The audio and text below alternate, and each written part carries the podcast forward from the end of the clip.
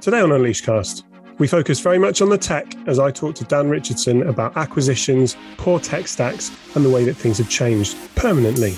Let's get into it. How the devil are you? Hello, uh, I'm very well, thank you. I've been missing the podcast. We're it's been a little while. Well, it feels like it's been a little while with the Vegas and everything, everything since. I should take some responsibility though. I did take a holiday, so You did. That's fine. Everyone deserves a holiday. It's very important for your work life balance. But yeah, it has been a while. We did sort a couple when we were out in Vegas that were kind of a little bit different, obviously focused a lot on the show. But now we're over the other side of that and looking forward to Unleash World. But um, plenty to say on that in the coming weeks. But today we're here to talk about HR technology and uh, three stories that we've published recently on site. Got a preference where we start? you know what? I haven't. I'll, I'll, I'll trust you. I'm too invested. Okay, let's go with my favorite headline of yours, which was Poor Technology Leads to Resignations. Fairly serious, I'd say, but um, what it says to me is that people expect higher standards, right? Yeah, I, I, I think that hits the nail on the head. I, I think it's one of those, and the nature of headlines is it almost deals in absolutes. I don't, I don't think having a poor tech stack is going to mean, you know, sixty percent of your workforce is just going to set up and leave on a Monday morning or something. But I, I do think when we look at factors that that drive resignations, it, it's likely to be higher than you'd initially expect.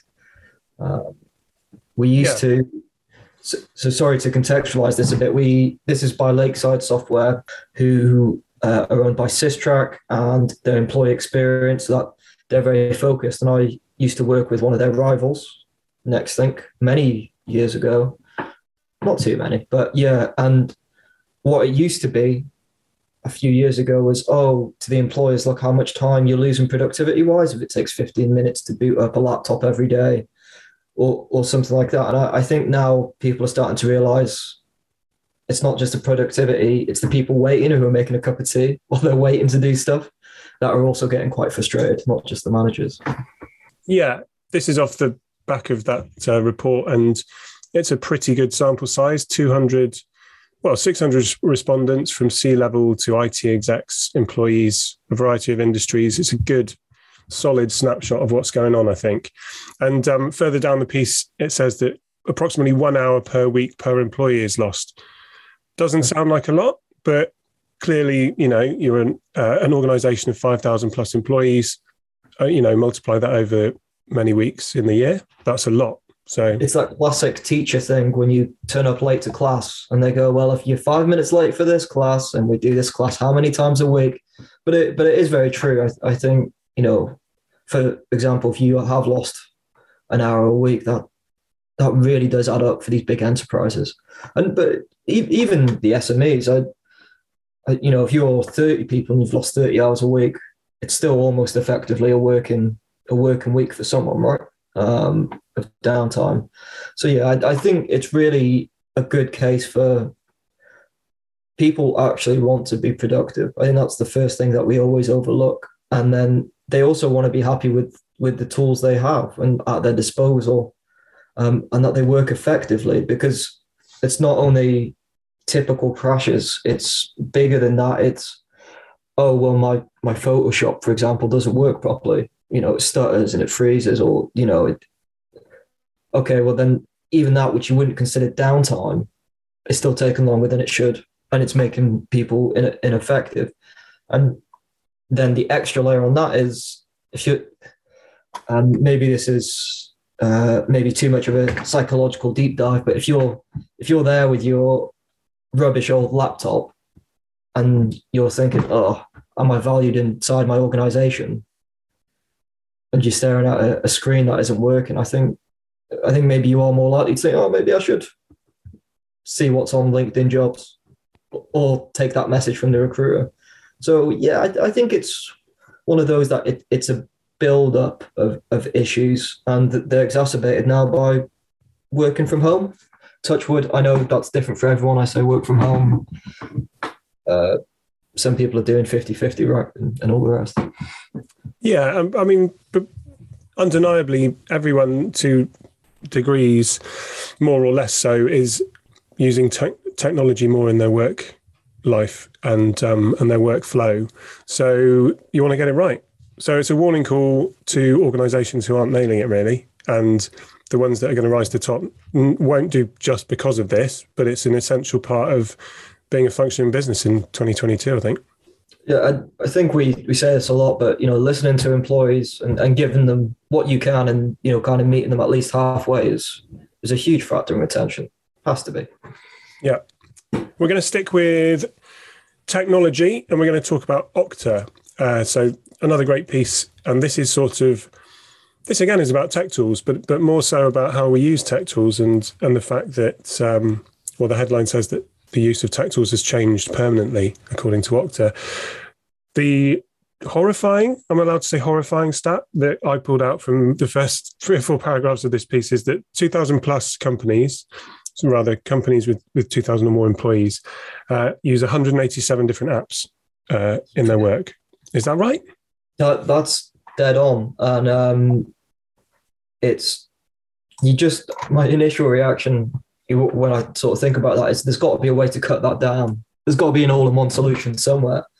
Um, this was a, a great interview, um, and I I think like any any of us for a journalist, what we do is tee it up for an interviewee to knock it out the park. Um, and Kristina Johnson, who's the chief people officer over at Okta, um, really did that. So to sort of lay the scene, they do a business at work report annually that assesses, you know, what tools have come in, what types of tools are are on the rise, and I think some of them are slightly predictable, more communication tools. Of course, um, interestingly, there's more automation tools, uh, more tools that allow you to sort of, um, you know, write write online, do signatures, get get your files tucked away.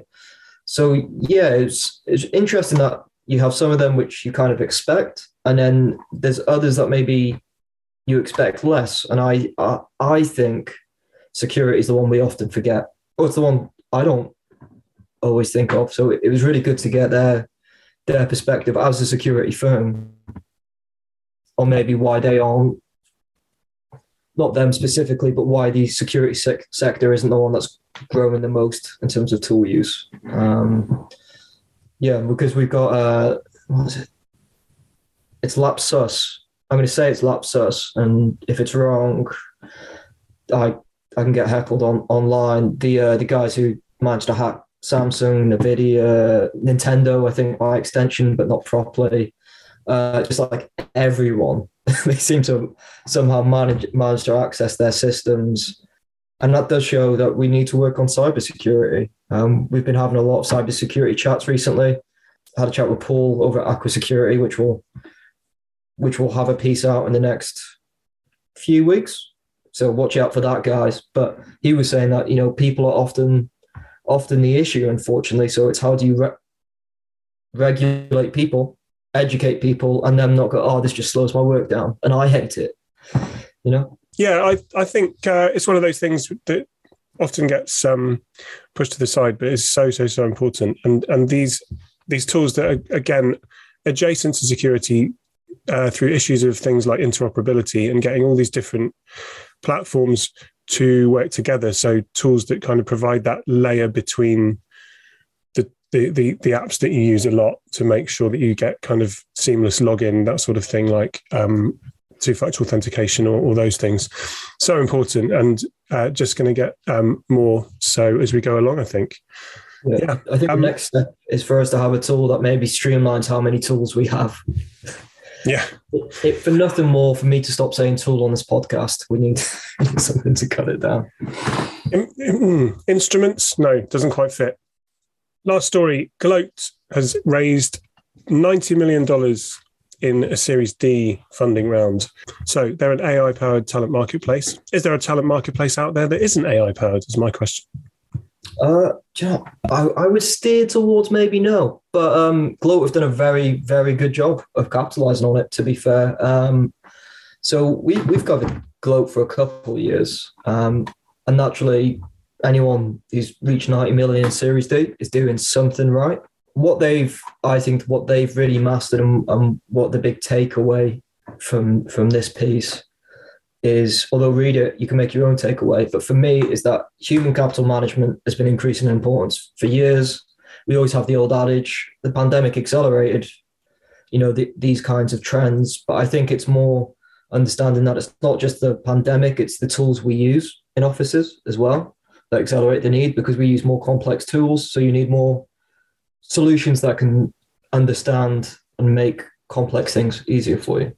I think it's as, as simple as that, really.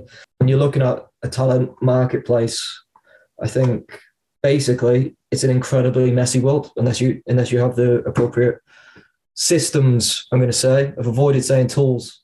Uh, um, so yeah, I I think what they've really mastered is just being slightly ahead of the curve and saying you're going to need this. And uh, sure, I guess cynically, maybe the pandemic helped some bigger organizations realize that.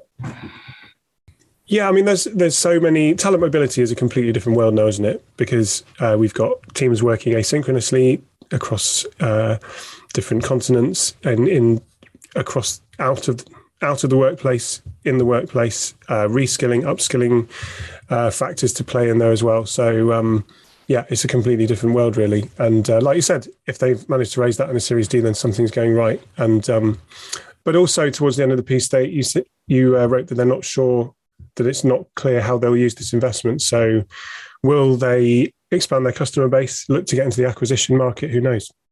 Yeah, it's going to be interesting times, I'm sure there'll be a statement in a in a couple of months once they've once they've ironed out that. Um, just because of the nature of the talent marketplace and what we've seen with a lot of sort of HR startups is that now their value is decreased dramatically from what it was at the start of the year. So I wouldn't be surprised to see an acquisition. I think this is a smart time to do acquisitions. I can't speak for Gloat, but if you gave me 90 million in a HR startup, that's probably what I'd be looking at right now. Well, there we go. That was uh, the last few weeks in HR Tech. Uh, as you alluded to, we've got loads more exciting pieces coming up. We've got our next event happening mid October in Paris. Uh, more details of that to come. But for now, Dan, thanks very much. Thank you. Cheers, guys.